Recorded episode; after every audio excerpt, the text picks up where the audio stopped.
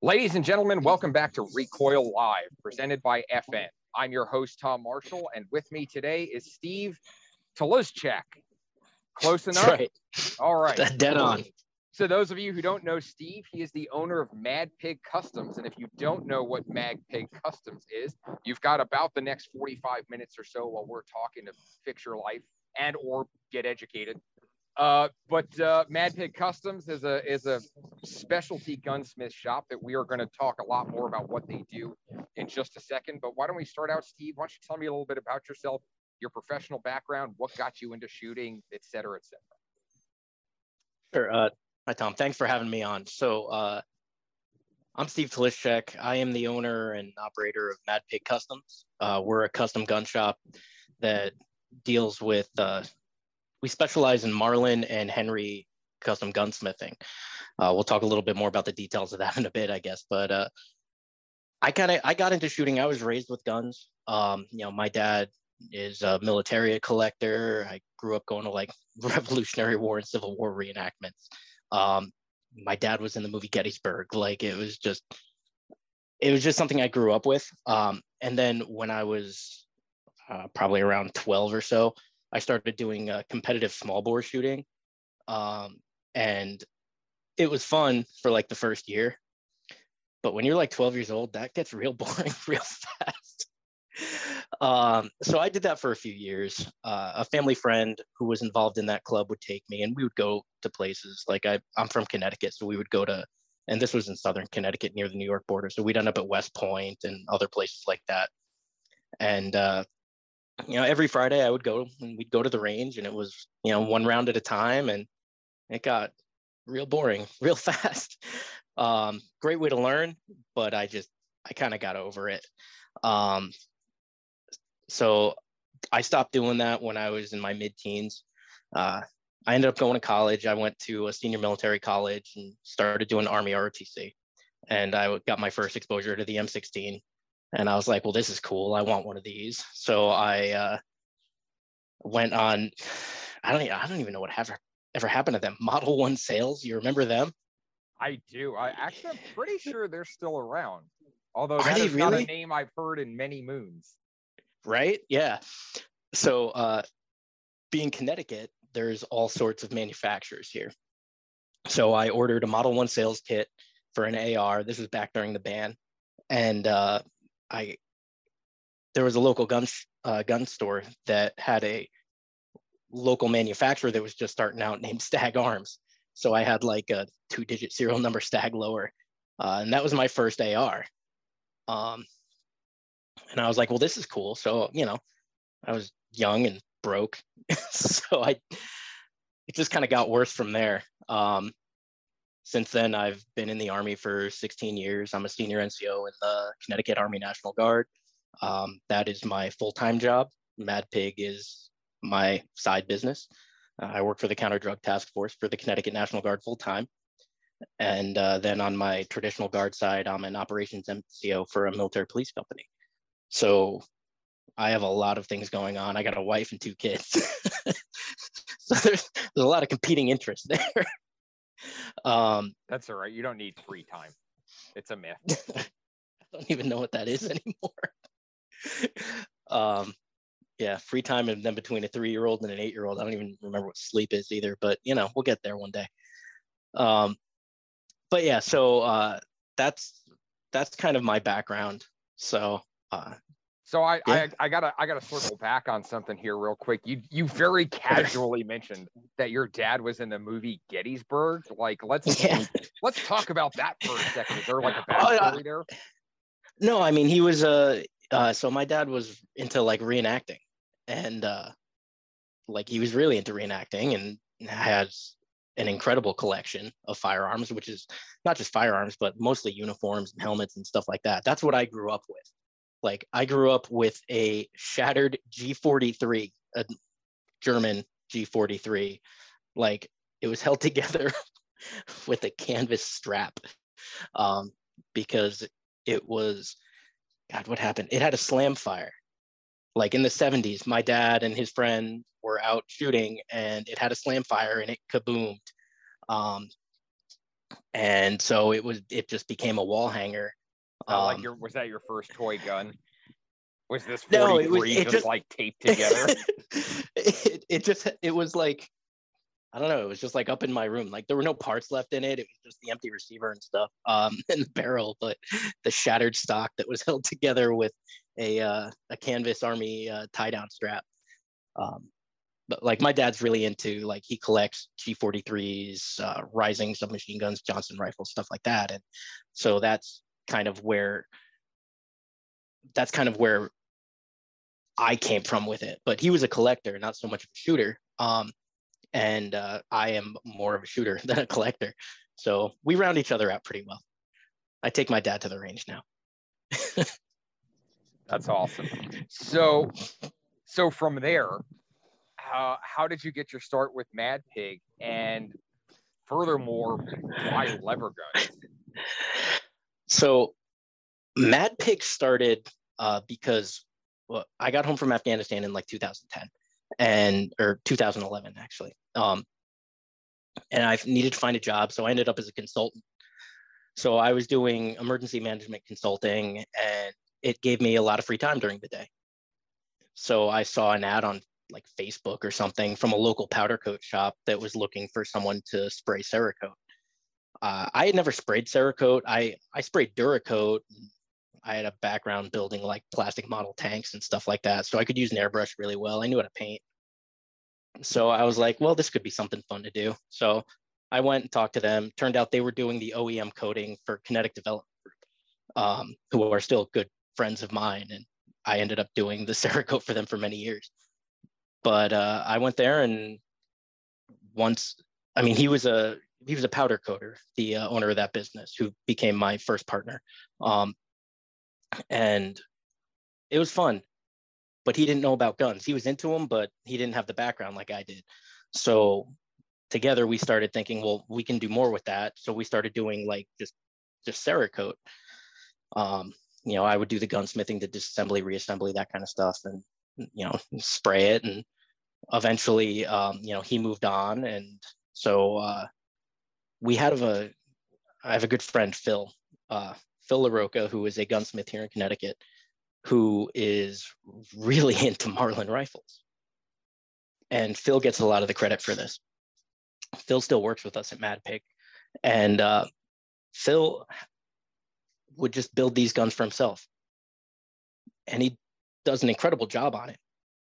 Like I remember him, I think one of the first things he did was like he cut down a Marlin and like a 30 30 or 30 no, a 35 Remington Marlin 336 and uh, he threaded it so that he could use his Thunder Beast can on it.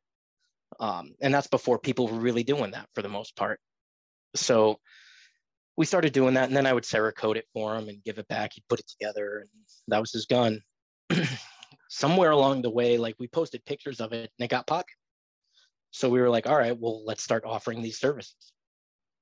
So Phil, being the awesome dude that he is, started teaching me how to do things and uh, the ins and outs of the Marlin rifle.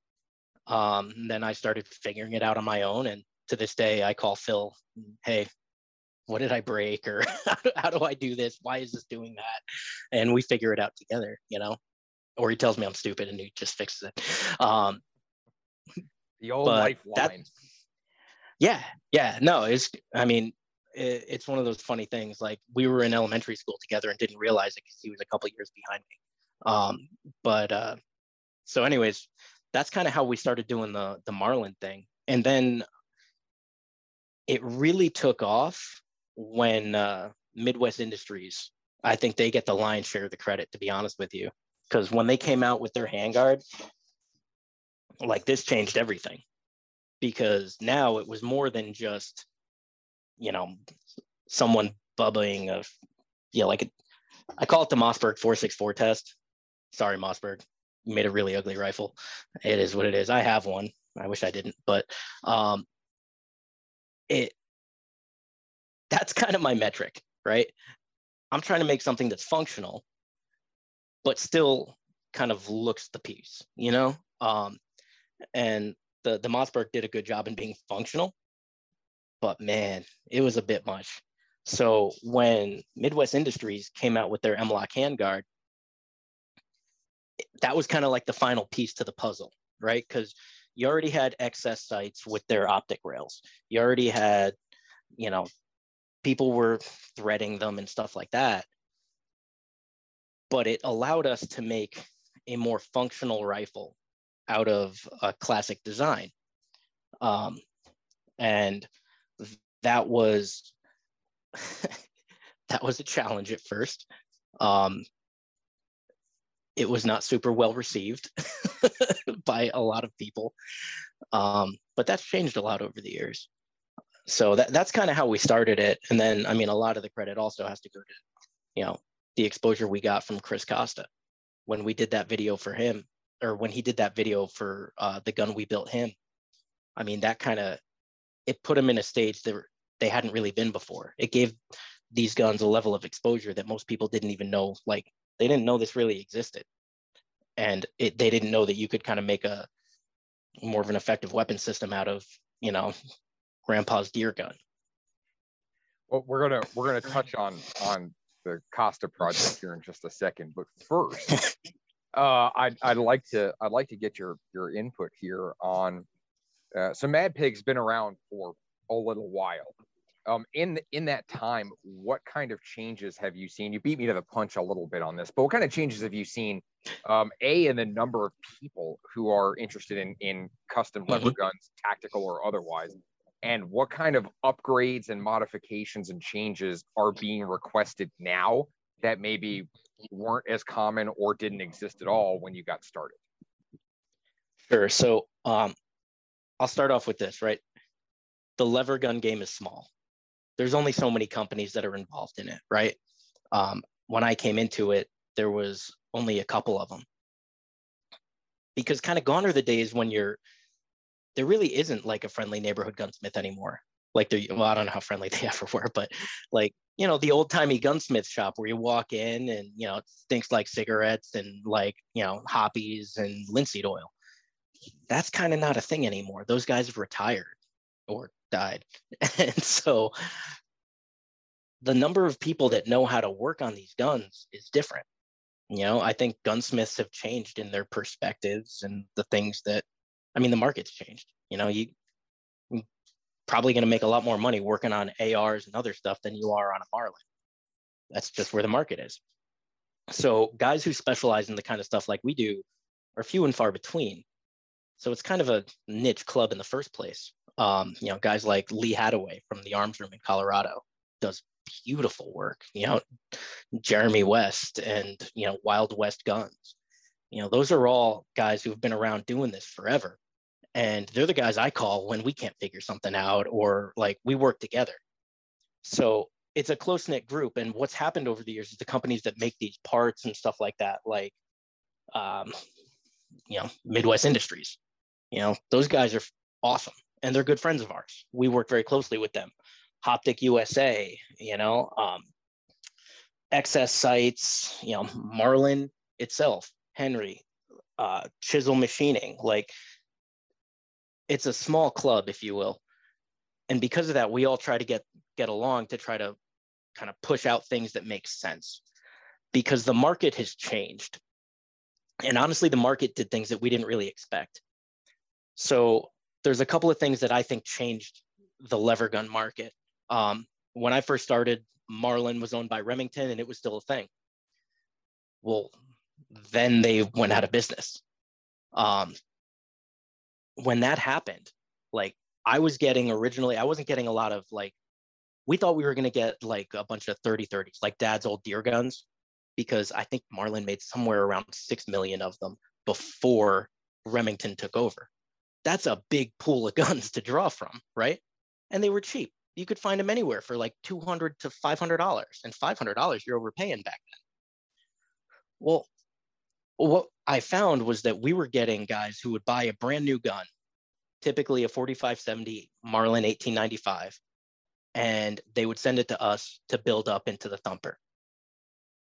We didn't even really see many 3030s until Marlin went out of business and the pool just dried up. So that's where we started getting like, you know, the factory 336s coming in for 3030s. Uh, but for the most part, that kind of that dried up as well after uh, after Henry kind of upped their game with uh, with production, and now Marlin's back in business under Ruger, and now we're back to getting 1895 45 70s and 1894 38s again. So there was a couple of artificial things that really affected the market, and that was one of them. Um, so there was that, um, and that was something that was very I don't want to say confusing, but it was surprising because like we expected to get those older guns and we just didn't. You never really have. Did you expect to be doing more like refurb type stuff than you were expecting to do actual customization? Uh, kind of, right? Like we thought we were going to get guys who were going to send us their $300 deer gun, and then we would put a bunch of work and parts into it and make it better. Um, they didn't. Instead, we got guys who never had a deer gun. They never went hunting, right? Like they, or they were guides who were doing like pig hunts, or they just had an 1895 because they were guides in Alaska. We get a lot of them. Um, and they wanted something functional. Like our, our customer base comes from all over the place. But what we found was they either owned one lever action rifle or none for the most part. I mean, sure, I have a few customers that own multiples, and we've done multiple guns for multiple people, but for the most part, it was guys who like they're like, "Hey, this is my first lever action rifle. What you do is really cool, and I want one because it's different." So, I mean, that was, and that seems to have been pretty consistent. Um, you know, one of the things that we've seen, you know, we, we live in a world now controlled by analytics, right? We look at social media analytics and things like that. There's so much data out there to see what makes sense and what people like. And I don't think I'd be doing a very good job in business if I didn't look at that too. And I think you and I have talked about this in the past. Like when our guns are up on pretty much anybody's page, the numbers go really high.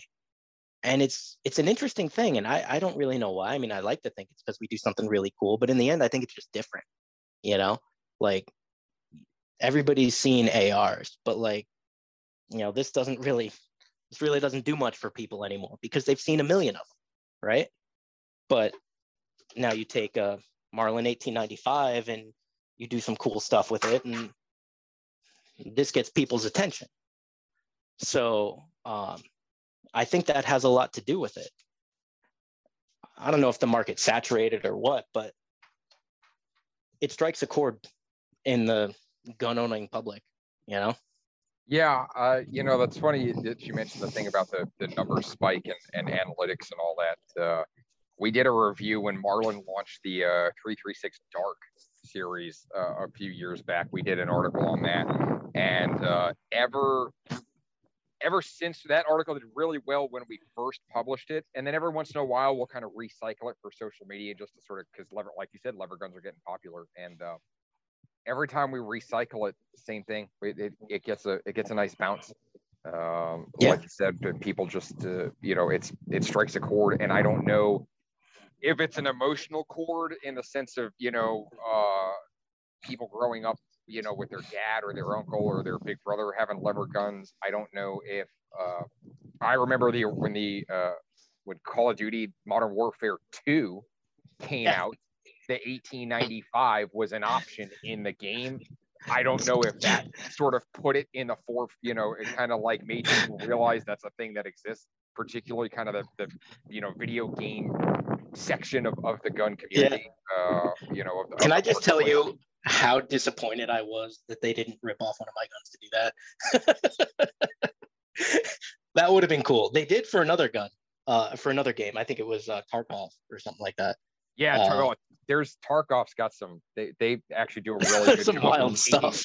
Yeah, of taking some stuff that that came from the real market and and pushing into the game. Usually kind of goes the other way around. Guys see a gun in a video game and then they go get it, yeah. or they they clone it or rebuild it or whatever. But yeah, Tarkov kind of kind of goes the other way. Uh, but yeah, yeah, uh, yeah. I, like I said, I remember the 1895 in, in Modern Warfare 2, uh, and now Modern Warfare 2 2 is coming out. Or whatever they're going to reboot since they kind of rebooted it. Yeah.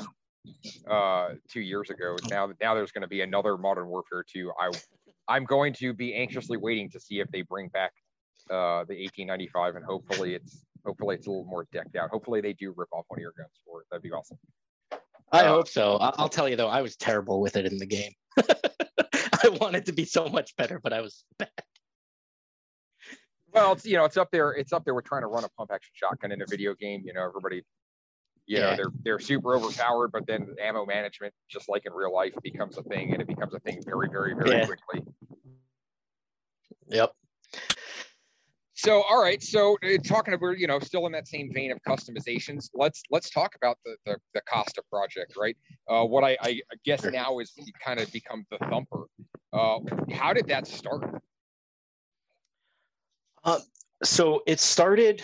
Uh, how did that start? Um, so that was the guys from Midwest Industries called me and they said like, "Hey, we want to do something with." Uh, you know, because I'd met them at Shot Show. You know, Troy and Pete. They're super great guys, and um, they called me one day and said, "Hey, you know, we're we're working with Chris Costa. Um, you know, you built because I built a gun for Troy, the owner at Midwest, and he's like, I he really liked what I did, and he's like, I want you to do something like that for Chris, and I said, well, okay, sure. So I did, um, and you know it it was something we had been starting to do, but man, I was not prepared for the level at which that took off. um, because like the the impetus behind the thumper, I mean, it, there's kind of a method to our madness here, right? Like the goal behind these guns is it's not just something that looks cool, right? Like, I mean, I think it does, but we wanted to build guns with a purpose. And the 4570 cartridge, and I know all the Ruger Mark One guys are going to be like, no, we can shoot it out to 500 yards. Yeah, cool. You're not going to do that with this gun. Not well, right? That's just not what it's for. All right it's a purpose driven gun, which is I want to build a brush gun that's good for 150 and under, right? It's light, it's portable, and I want to take some of the modern accoutrements that are like, you know, force multipliers to this weapon system here that just we didn't have before. So simple things like a hand stop. So like every gun I build has a slate Slate Black Industries hand stop and some rail panels. And the reason on that is because it allows me to keep the rifle shouldered, right? And work the lever. I don't have to go off target, you know? I just don't. It doesn't do that. So um, that's been a big thing.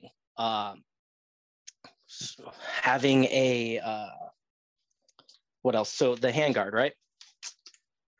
The handguard allows us to put flashlights. Uh, you can put IR lasers and stuff on here we kind of I'll touch on the IR laser side of it later, but uh, optics, right? Putting small red dot optics on here, like the Holosun 507 series is really popular. Um, we've broken other optics. These just kind of keep chugging along. So use what works. Um, we throw a new trigger in here. So the Wild West Guns trigger on a Marlin, on a Henry, we do a trigger job that brings it down to about three and a half pounds we polish up the action, we dress the hammer, we dress the bolt, right? We do all these things so that your action is nice and buttery smooth. Um, yeah, we do all sorts of stuff on these. The Cerakote is not just a, uh, not just for looks.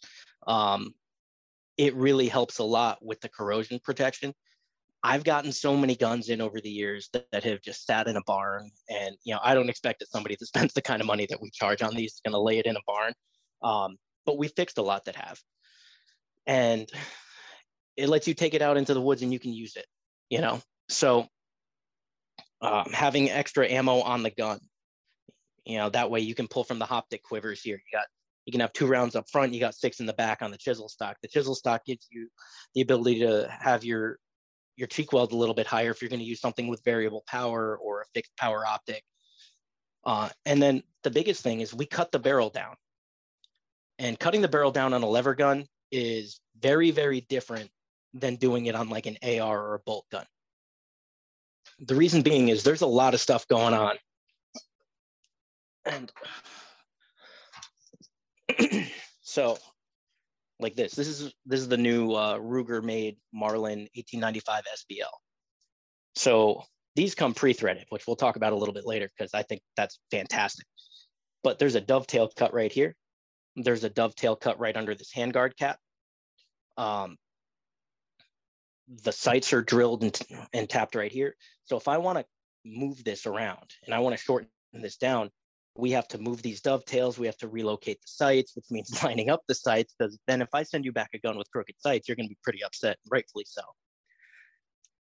There's a lot that goes into it. Uh, shortening the magazine, shortening the magazine tube, right? That needs to be done too, which means then we need to re-drill the holes for that which are two different sizes. This is bigger than that side. Like it's all little things that just add up and take time. And what I found is that a lot of the guys that do a lot of barrel work, they want no part of it.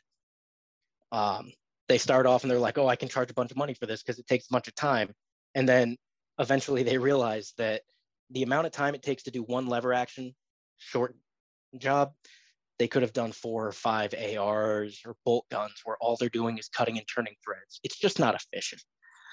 Um, you know, that's one of the reasons we don't really do a lot of like single job, like a la carte type stuff. Like, hey, I just want to cut and thread it. Well, it's a lot of time to do that, right? I'd rather kind of focus on doing an overall package.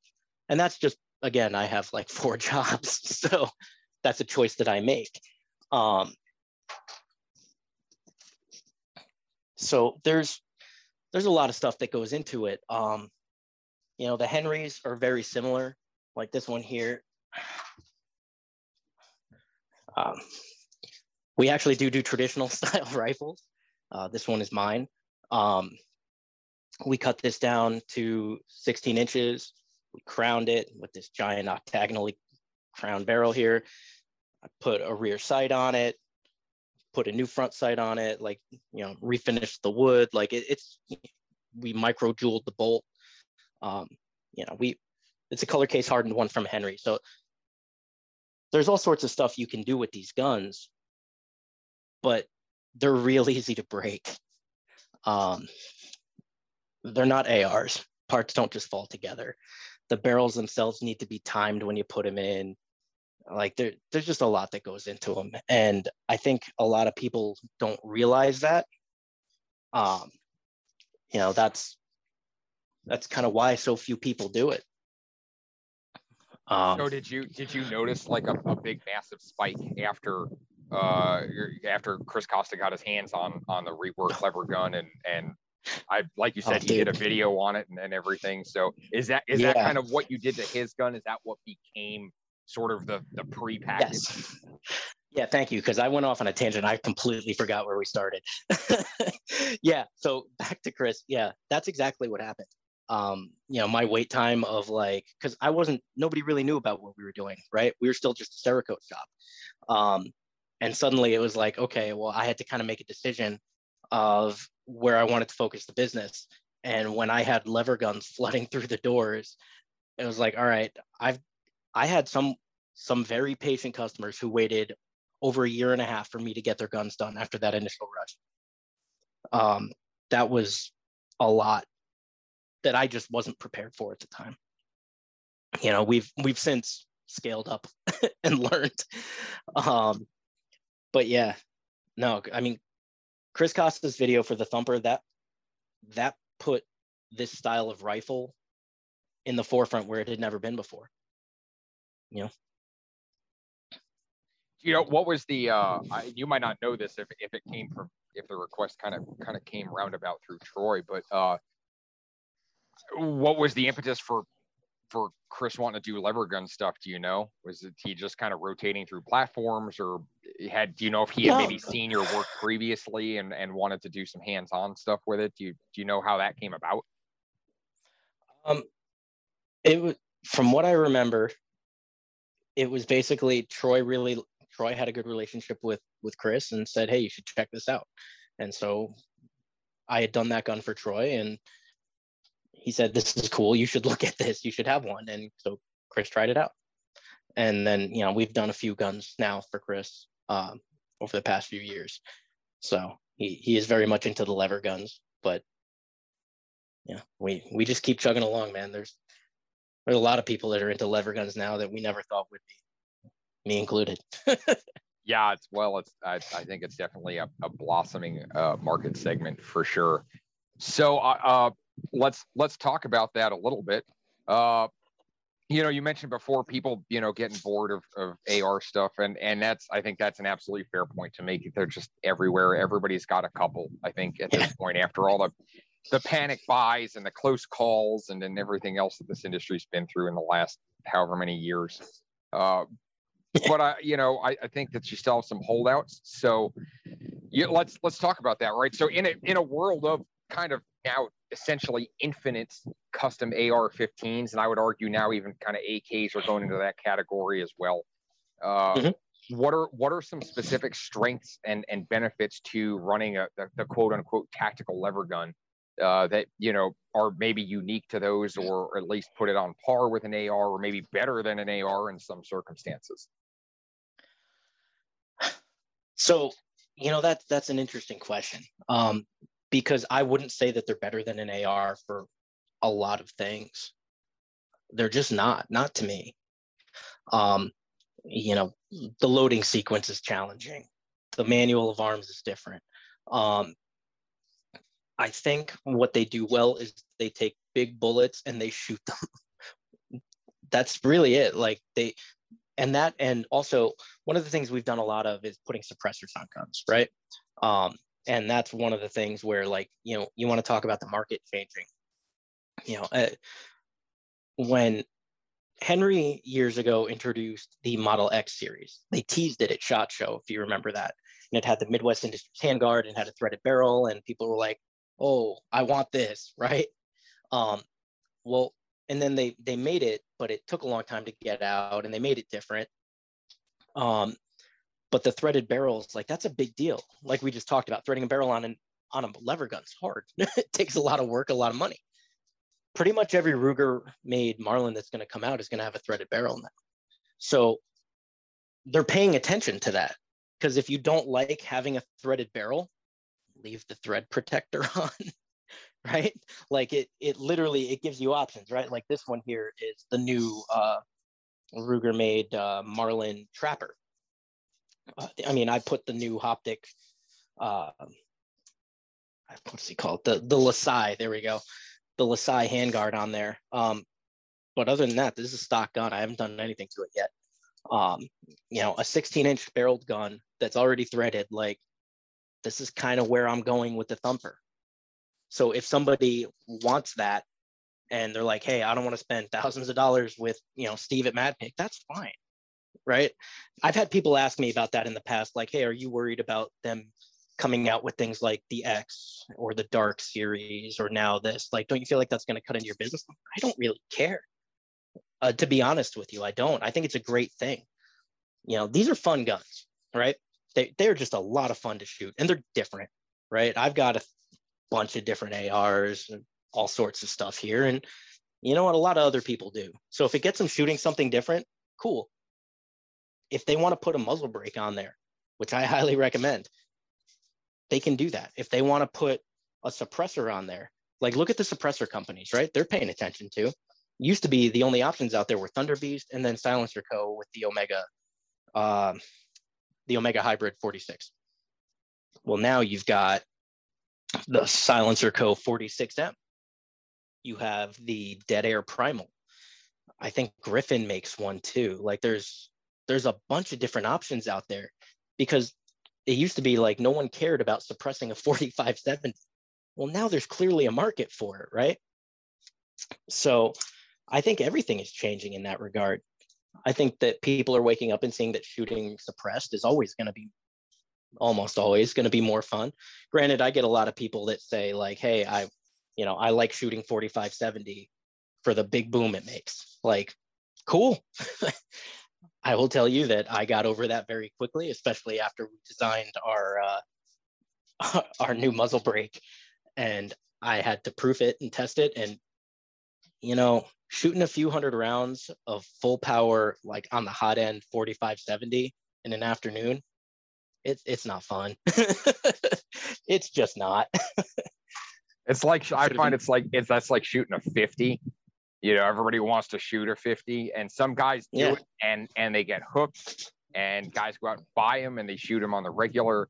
Uh, most of the folks I know get really excited about shooting a 50 cal, and then they shoot it like once or twice, and they're like, "All right, I'm good." Like I experienced that. That was cool, but Yeah. you know, maybe not like a daily driver.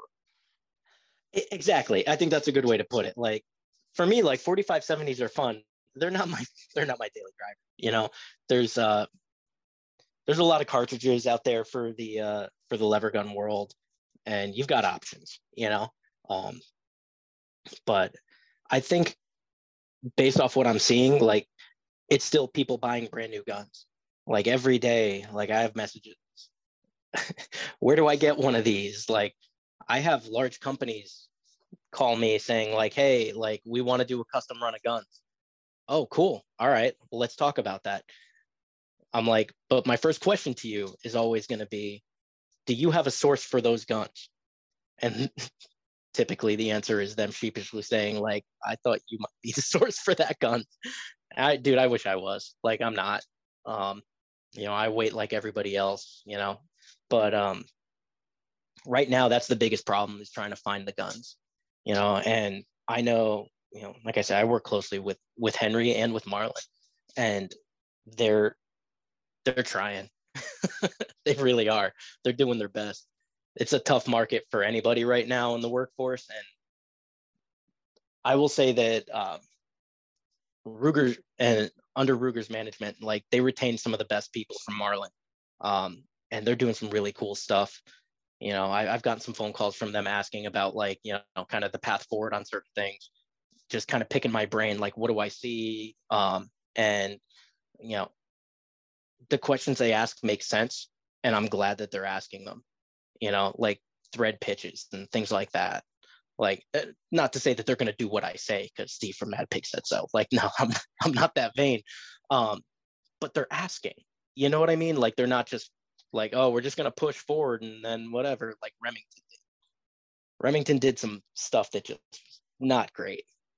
So um, the quality on them has improved far and away over what I've seen over the Remington ones. There was a period of time, like we talked about earlier, um, like kind of the ebbs and flows. Towards the end of the Remington Marlin era, I had to put out notices to people that, like, listen, I have to check and make sure that your gun even works. Because I'd get a lot of people that would buy gun off gun broker, like it'd come right from the from an FFL and go directly to me. They'd never even see the gun, right? Until I was done with it. I'd have to check and make sure a brand new out of the box gun worked because typically it wouldn't, which was shocking and really disappointing, you know. Um, so they're they've remedied a lot of those problems. I don't cut myself on the damn guns anymore, which is nice.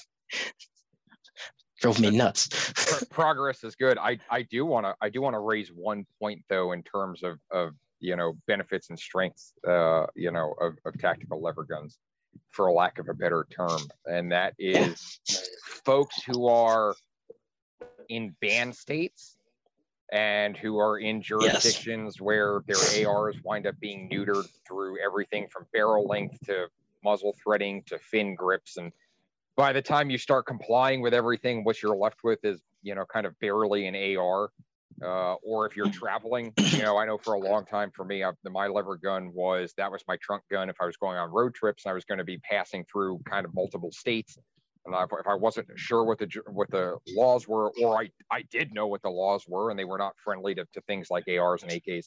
Uh, you know, a lever gun is I, I don't think that there's anywhere where a lever gun is is falls under any kind of ban uh, at all. It's a safe bet. Yeah, typically all those bans kind of start with if your rifle is semi-automatic and has Mhm. any number of these features. Uh, and then you just kind of short circuit that by saying, well, my gun's a lever action. It's not semi-auto, so none of that crap applies to me.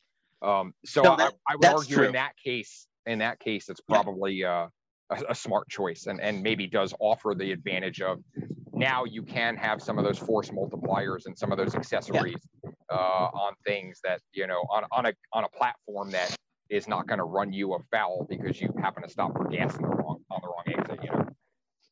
Eh, you know, and that's a good point. And so that reminds me of one customer I had who I I loved his story. Is he was a uh, he was a bush pilot, and he operated out of Northern California, and he needed it for bears.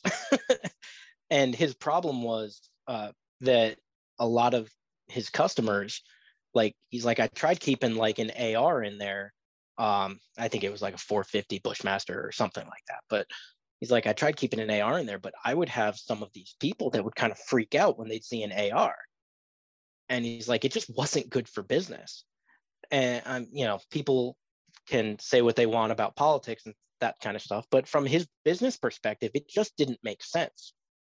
So he sent me out a gun because he's like, Your gun is perfect for what I do.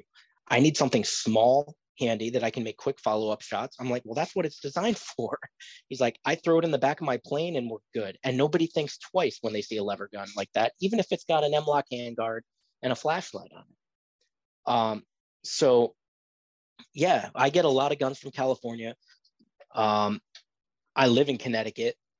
I work in Connecticut. So obviously that's, you know, the funny thing about it though is I have not, I haven't seen that. I just haven't. Um, it's, it's an option, but what I think is, especially being from one of those states, there's other ways like the in Connecticut, for example, the other firearm.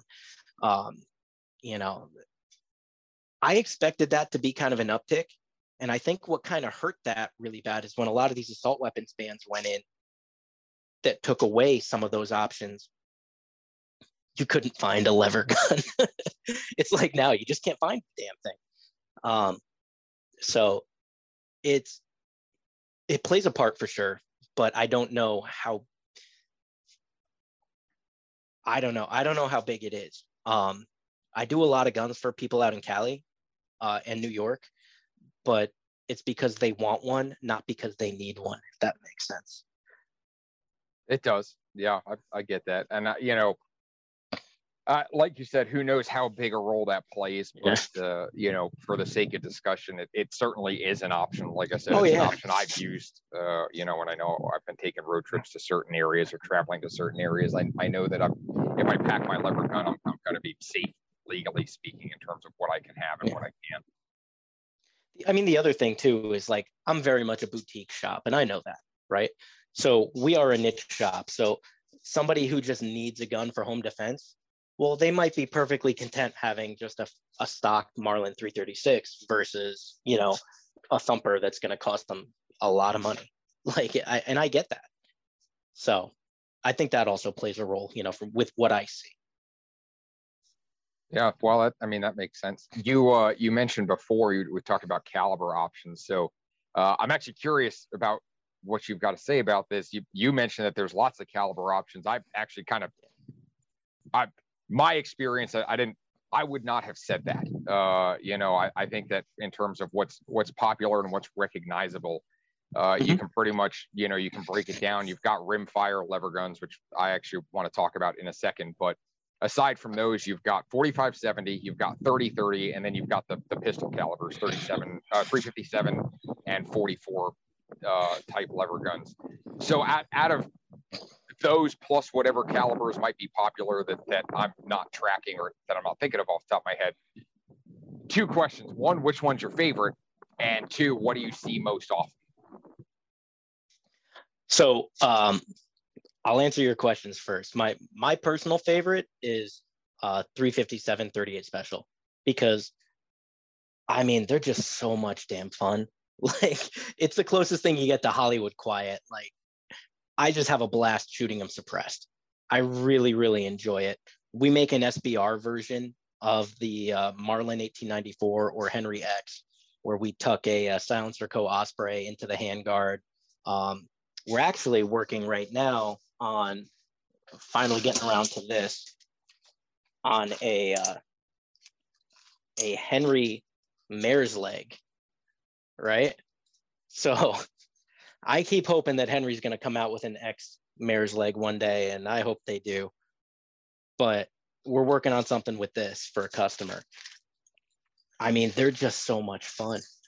uh, you throw a suppressor on the end of it, and it's just, oh, it's just a riot. Um, that you can shoot it all day. Like, again, my I might be jaded from some of the test firing I've done over the years. Um, 4570, uh, to answer your second question, is most popular by far. I get 4570s more than I get anything else. And I think that's part of the allure of the lever gun is people want that big bore bullet, right? Like like we work with Defiant Munitions and they make this solid copper bullet. Like, look, that's ridiculous. That's insane how big that bullet is. Um, and uh, I mean, there's something fun and something to be said about just shooting big bullets. Uh, and I think that's what a lot of people really like. So the majority of the guns that come in are 4570, and then after that would be 357. A third would be 3030s. We don't get a ton of them. There was that period of time, like I said, where we did get a lot. Um, and then uh, after that is the smattering of like other random wildcat lever gun calibers that have existed over the years. Like yesterday, I've been fighting this one gun. It is a Marlin in 444 and man that's just like the customer sent it and he was like hey my this was my uncle's and it's missing parts. I have no idea if it works. Don't know if it's ever worked. I would contend that it never worked. Um, because it is somebody built it not well um, and it was missing parts but it took months to get this thing to f- finally work. So he'll be getting that back soon thank god. Um, and as much fun as shooting 4570 is at an indoor range test fire shooting 444s so much more fun. Um, uh, 450 marlin we do a bunch of those just because it's more more common. Um, 35 remington that's another one. Um, and one of the things that we get asked about is doing caliber conversions. Um, we don't right now. I want to. Um, maybe not like some of the short throw pistol calibers, um, but I would love to do some 450 Bushmaster lever guns, um, and I'm I'm in the process of working on that. So um, I mean, those are themselves built off of 35 Remington actions. So I'm working on it. I'm just trying to find a barrel manufacturer right now. So we're uh, that's something that I hope to see in the future. I know in certain states where they're only allowed to shoot with like straight walled cart or they can't shoot with straight walled cartridges or some they can. Michigan, talking about Michigan, I forget what their law is, but 450 Bushmaster is really popular there. Um, I get a lot of guys from Michigan asking me about that, and I want one just because I want one. I think I think Ohio is another one. I think you can only uh, you can only you can only hunt with straight walled cartridges. Yeah. Uh, I, if if my memory serves. So yeah, there's there's definitely some kind of odd some odd stuff around that. Where again, 450 is a you know I could see where that would certainly be popular. So you brought yeah. up the mare's leg. You beat me to the punch on that one because I was going to ask if you'd ever oh. gotten the mare's leg in. Uh, but the other one that I'm the curious, first one. yeah, Really, I'm actually that that part is surprising. I really thought would have thought that you you know would have started getting those in a couple of years ago. But uh, my other yeah. question is going back to rimfire. Have you done have you done a rimfire package for anybody yet? So we have sort of. Um, so I'm going to preface this with a rimfire. People think of people like to lump lever guns all together, and they're not the same um, no more than an AR is the same as an AK. They're completely different guns. Uh, they might work in a similar way, but like a a Galil is not the same as an AK, right? The parts don't interchange. The like they're just these are two different guns. Um, well, I get a lot of people that ask me about doing Rossis, Winchesters, things like that. Um, and I, my answer is no, I don't do them. Uh, the reason is one, I don't like how they dump their guts out when you cycle the action. Not a fan. Um, and I also don't like that they have they top eject. That's just me personally. I'm not a fan of that. Um, but the other thing is that, as we've said a couple times, I've got like three or four jobs. So I have to try to make business decisions based off the amount of time that I can dedicate to things. That decision was Marlins and Henrys. Henrys are different guns than Marlins. Henry, they operate on the same principle, but they're different internally. Like the, the loading system is different, like even on the side loading gates. So I stock parts for both. Um, I know both of them inside and out very well, and I'm sticking to those. The reason I say that when you bring up rimfires because the same is true of rimfires. I've built rimfire Henrys. They're cool little guns. Um, and, and, like the Marlin 39A, super cool. Uh, also super expensive. I don't see people sending me those to start chopping up anytime soon. Not in the current market, at least. Um, but uh, I mean, if somebody did, I'd probably do it. It'd make the internet angry. It's always fun. But uh, yeah, uh, the the rim fires are they're their own thing. Um, we are working on some. I've done them for for some friends and for Silencer Co. and other stuff, but typically we're just threading them. There's only so much you can do with them. Um, there's also limited aftermarket support. Um, so I imagine a lot, a lot of like the a lot of the stuff that's out there for the larger lever guns might not fit. No, because they're completely different guns. Like everything about them is different. So I mean, even different calibers of Henrys that look like they're the same platform are not. So certain parts won't fit on another. Um, you know, there's my parts box for XS sights. Like I've the XS sights for the just the optic rail, right? The lever rail from XS is different for an 1895 and 4570 than it is for a 336 and 3030 than it is for a 44 Magnum or an 1894. Like they're completely different. They're different contours, they're different lengths, the dovetails are different places. Like it's one of those things that like it sounds like it's an easy thing, like, oh, well, if you work on one lever gun, you work on them all. Like they're different guns, you know? So uh that's the very long answer to yeah, kind of not really. Threading them is one of the the tough things about threading a um, a lever action 22 though is the magazine tube because they load through the tube out the front end. It's not like they have a side loading gate. So when you hang a can on the end of it, right, it presents a problem. So like this, for example, right? the Henrys still use on their center fire guns, the loading tube. Well, how am I going to have a can on the end of it, especially on the rimfire guns? They're cl- much closer to the muzzle. There's just not enough room to clear. So in order to do that, you need to machine your own dovetail hanger sometimes. It depends. Sometimes you can get away with it where there's enough wiggle room where it'll you can kind of depress it enough. But that that's kind of the long-winded answer to that. I really want to do, I will say this, I want to do a rimfire SBR, kind of like a copy of uh, what we do for our centerfire SBRs. And like, I've been bugging Silencer Co. for years now to see if they can dig up a uh, the Osprey Mini, and they finally found one. I'm pretty sure this thing is a lot heavier than when it was made um because it's beat to shit. But they they did hook me up with that, and I just got that a few weeks ago. So now I got to get a rimfire Henry and uh, start trying to figure out how I'm to make like an SBR. Yeah, you. I, the Osprey was the first thing I thought of uh, because mm-hmm. of the mm-hmm. shape of that can. It's probably about the only thing out there that would alleviate that the front loading issue for sure.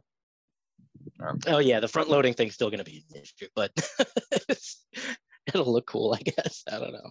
Hopefully less so. Yeah, right. Well, okay, so you know, we talked a lot about kind of what's out there right now.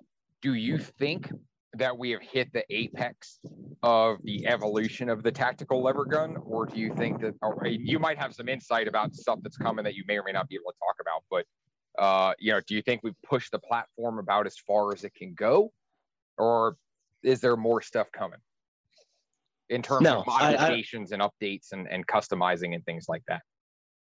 No, I don't think so. Um, I mean, there's, I think it's just getting started, to be honest. You know, we were, I, I won't say we were the first to do pretty much anything. We weren't. Um, you know, but I think we've certainly become one of the best known for it. Um, and now, like, you know, I'm cruising Instagram and I people tag other people. People tag me in guns that I didn't build. um, and I'm like, well, yep, you are making a gun that looks exactly like mine. Cool, right? And there's plenty of people that are going to do that. So I think what the challenge is, is that definitely shows there's a market for it. Um, there's definitely a demand for it. And just from like the new parts that are coming out right like so like we talked about the the Hoptic you know the lasai handguard right?